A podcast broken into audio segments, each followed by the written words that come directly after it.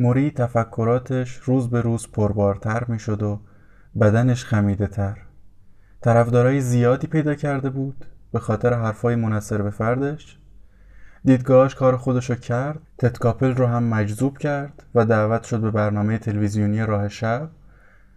میش تو تلویزیون استاد قدیمی خودشو دید و سریع آماده شد تا بره بعد از 16 سال دیداری تازه کنه چون فکر می‌کرد جواب سوالاش پیش موریه.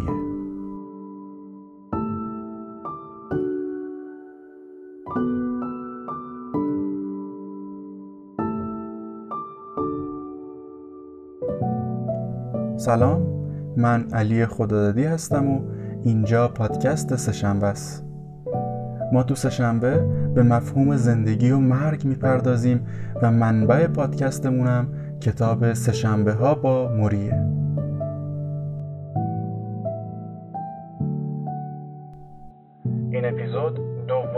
سهشنبه تیر ماه 99 منتشر میشه.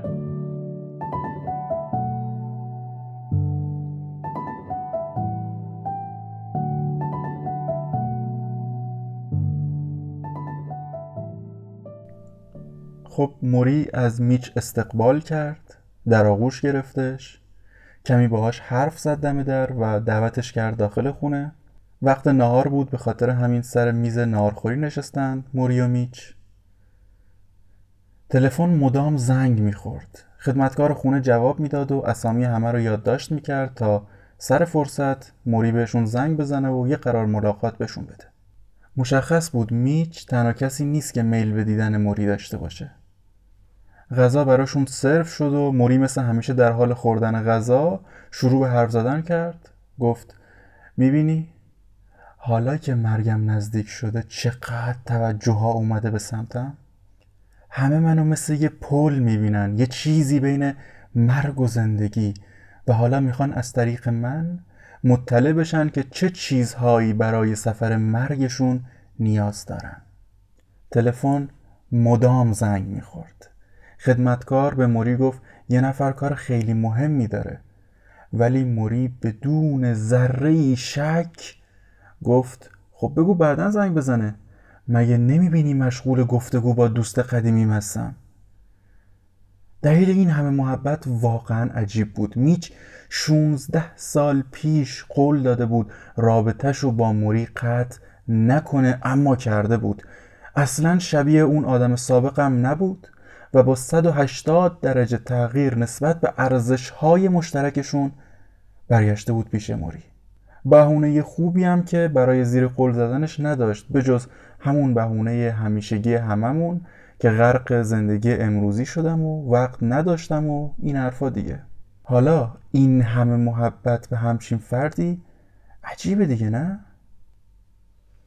شخصیت موریو که می‌بینم یاد این شعر میفتم که میگه باران که تویی مپرس این خانه یکیست سقف حرم و مسجد و میخانه یکیست موری بدون گزینش محبت می‌کرد مثل بارون بود از میچ پرسید خب بگو ببینم کسی رو پیدا کردی که رازدارت باشه؟ هنوز بدون هیچ توقعی حاضری به جامعت خدمت کنی؟ سعی می‌کنی همونی باشی که هستی با خودت تو صلحی آرامش داری؟ میچ داشت بمبارون می‌شد انگار از شرم موری صاف دست میذاش رو موزلاش. ساکت بود و تو فکرش گذشته رو بررسی می‌کرد. اون زمانی که می‌خواست به ارتش صلح بپیونده هرگز به خاطر پولکاری و انجام نده یه زمانی میچ از همه پولدارا متنفر بود و اعتقاد داشت آدم برای آرامش خودش فقط باید کار کنه. ولی به گذشته که نگاه می‌کرد انگار کلی از آرزوهاشو در مقابل حقوق زیاد معامله کرده بود.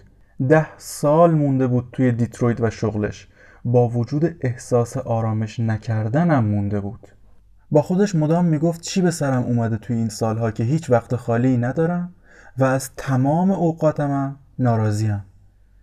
تو این فاصله موری مشغول غذا خوردنش بود که چل دقیقه طول کشیده بود. از دستاش نمی‌تونست به خوبی استفاده بکنه. انگشتاش میلرزید. برداشتن هر لقمه براش مثل یه نبرد بود. یه تیکه گوجه رو سه بار برد بالا تا بالاخره موفق شد به دهنش برسونه. رسوندن به دهنم که آخر کار نبود. جویدن کار مشکلیه براش. میچ نگاش به پوست شل شده دستای موریه و ساکت نشسته که موری بحث جدیدی رو مطرح می‌کنه. مرگ اتفاق ناخوشایندیه. درست. اما چیزای بدتری هم هست به نظر من ته بدبختی زندگی بدون دلخوشیه خیلی از کسایی که پیش من میان احساس خوشبختی نمی‌کنن. بالاخره میچ سکوتش رو شکست و پرسید چرا؟ خب علت اصلیش مشخصه فرهنگ و سنت جامعهمون که نمی‌تونه در مردم ایجاد احساس خوشبختی بکنه فرهنگ ما درسای غلطی بهمون یاد میده و باید خیلی جرأت داشته باشی که بگی این فرهنگ چرنده و من مخالف جریان جامعه فرهنگ خاص خودم رو ابدا می‌کنم. می‌دونی که خیلی از مردم قادر به انجام این کار نیستند.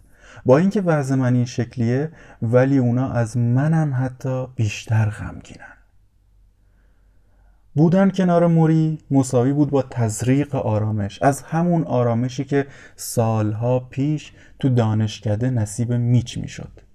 میچ به موری گفت خدا رو شکر رویت خوبه و بهش فکر نمی کنی و می‌تونی لذت ببری از زندگیت.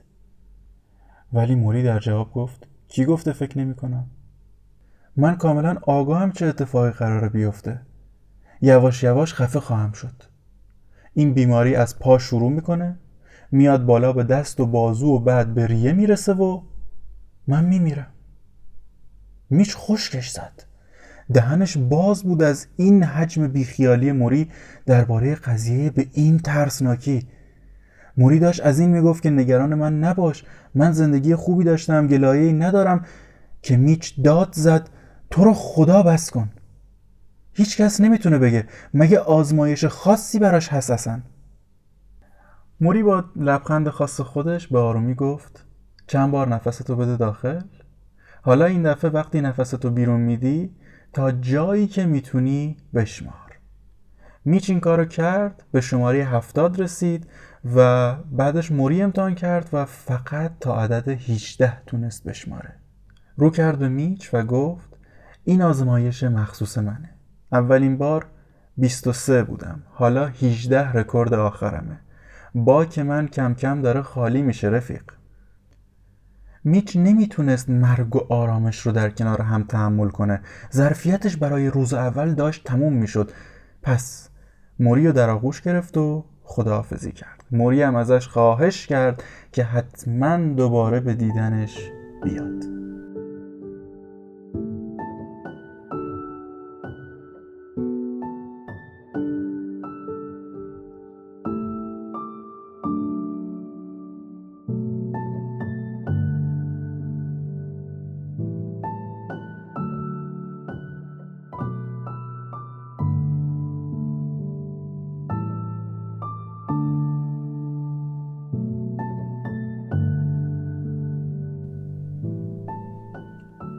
بعد از ظهر یه روز پاییزیه و میچ داره از سردرگمی که توی این سن و سال داره شکایت می‌کنه. میگه همه انتظار دارن کارایی بکنم که درست نقطه مقابل چیزیه که خودم می‌خوام. موری در جوابش میگه خب پس جای درستی ایستادی. من اسم اینجا رو گذاشتم کشش دو قطب متضاد. ببین زندگی از یه سری کشش متضاد تشکیل شده. مثل پیشروی ها و پسروی ها مثلا تو دلت می‌خواد کاری انجام بدی ولی به زور مجبوری کار دیگه ای بکنی. یا چیزی موجب آزارت میشه در حالی که می‌دونی چیز بیارزشیه و نباید موجب آزارت می‌شده. یا برای کسب منافع شخصیت مرتکب یه سری اعمال میشی اونم موقعی که می‌دونی نباید فکر منافع شخصی خودت باشی. ما دقیقا بین اینا داریم زندگی می‌کنیم و اینا نشون از این دارن که مسیر درستی داریم میریم. مثل یه مسابقه تناب کشیه حالا اگه سوال تو اینه کدوم طرف برنده است؟ باید بگم عشق. عشق همیشه برنده است حتی اگه تو انتخابش نکنی. در حال خاطر بازی بود که پروازش تو دیترویت نشست شهری که داخلش زندگی می‌کنه. بدون فوت وقت رفت دفتر کارش چون رویدادهای ورزشی خیلی مهمی پیش رو بودن و کلی کاراش عقب بود اما میچ نسبت به قبل سفر تغییرات زیادی کرده بود. روزنامه ها رو نمی خرید اخبار تلویزیون رو مدام چک نمی کرد حوصله شایعات رو نداشت. به جاش تا فرصتی پیش می اومد به موری فکر می کرد که در حال گذروندن وقت با عزیزترین هاشه. از طرفی هم خودش رو می‌دید که داره وقت گرانبهاش رو با پرداختن به ستاره های سینما و ورزش و سیاست دور میریزه رسما. دیگه الان براش عجیب بود که چرا همه عادت کردن با پرداختن به زندگی دیگران وقتشون رو حروم کنن و این توجه رو از عزیزاشون دریغ می‌کنن. حالا که برگشته بود دیترویت و دوباره عادتهای قدیمی اطرافیانش رو می‌دید بهتر معنی حرفای موری رو می‌فهمید.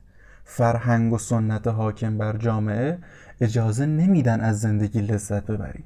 فرهنگ خاص خودتو بساز. البته لازم اینجا تاکید بکنم که موری اصلا اهل شعار دادن نبود. واقعا فرهنگ خاص خودش رو داشت که مدتها قبل از بیماریش اونو شکل داده بود. هر روز مباحثه داشت پیاده روی می‌کرد میرقصید با موسیقی مخصوص خودش. یه تر به نام خانه سبز ارائه داده بود و خودش هم پایه گذاریش کرده بود که داخلش خدمات درمانی و مشاوره برای مشکلات روحی افراد فقیر ارائه می‌دادن. کلاساش رو به سبک خودش اداره می‌کرد و به تذکرهای دانشگاه بیتفاوت بود.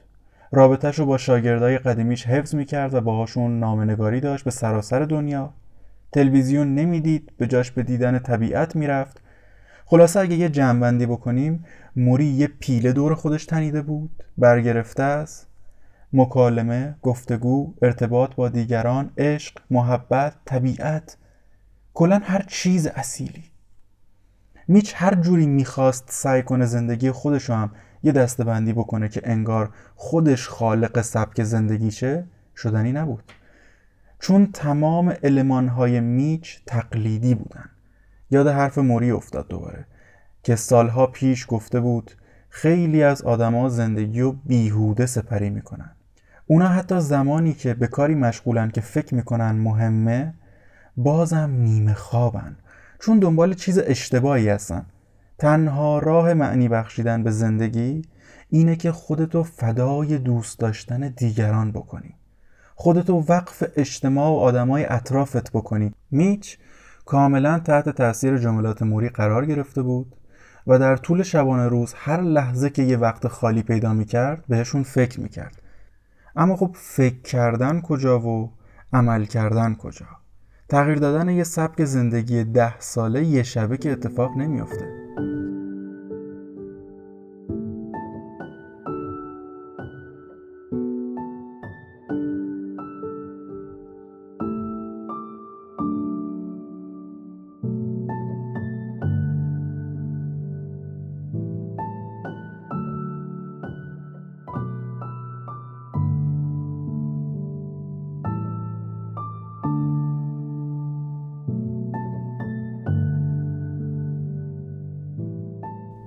تو این زمان که میچ از شر این افکار فقط یه جا داشت فرار کنه اونم کار بود اتفاق خیلی عجیبی افتاد. یه جنگ قدرت در گرفت بین اتحادیه روزنامه نگارا با ناشرها و کارفرماها. روزنامه نگارا اعتصاب کردن هر روز تظاهرات داشتن شعار می‌دادن. اوضاع اوضاع جالبی نبود در کل. میچم چاره ای نداشت. با اینکه الان بیشتر از هر زمانی به شغلش نیاز داشت موقتا از کار بیکار شده بود. شایعاتی هم بود که تا ماه آینده اعتصاب ادامه داره. میچ قبل از این روزا فکر می‌کرد خواننده ها به مقالاتش نیاز دارن و بدون مقالات اون چرخه طبیعت ناقص میمونه. اما حالا می‌دید هیچ اتفاق خاصی نیفتاده و همه دارن زندگیشونو می‌کنن. این وضعیت عادی مردم باعث شد احساس تنهایی عمیقی به سراغش بره و پوچی زندگیش یقشو بگیره. یه هفته از اعتصاب میگذشت که بالاخره به موری زنگ زد. موری اومد پای تلفن. قبل از اینکه میچ حرفی بزنه موری با لحن خبری بهش گفت می‌خوای بیای اینجا. سهشنبه خوبه؟ که میچ هم گفت آره سهشنبه عالیه. خب اپیزود سه اینجا تموم میشه. یه چیزی راجع به داستان بگم. داستان تازه اینجا مقدمه های خودش رو تموم کرده. ما با شخصیت ها آشنا شدیم و حالا کم کم می‌خوایم به مفاهیم اصلی بپردازیم. از قسمت بعد. سه‌شنبه رو از CastBox و بقیه اپای پادکست می‌تونید بشنوید. ممنون که ما رو به دوستاتون معرفی می‌کنید و بدرود.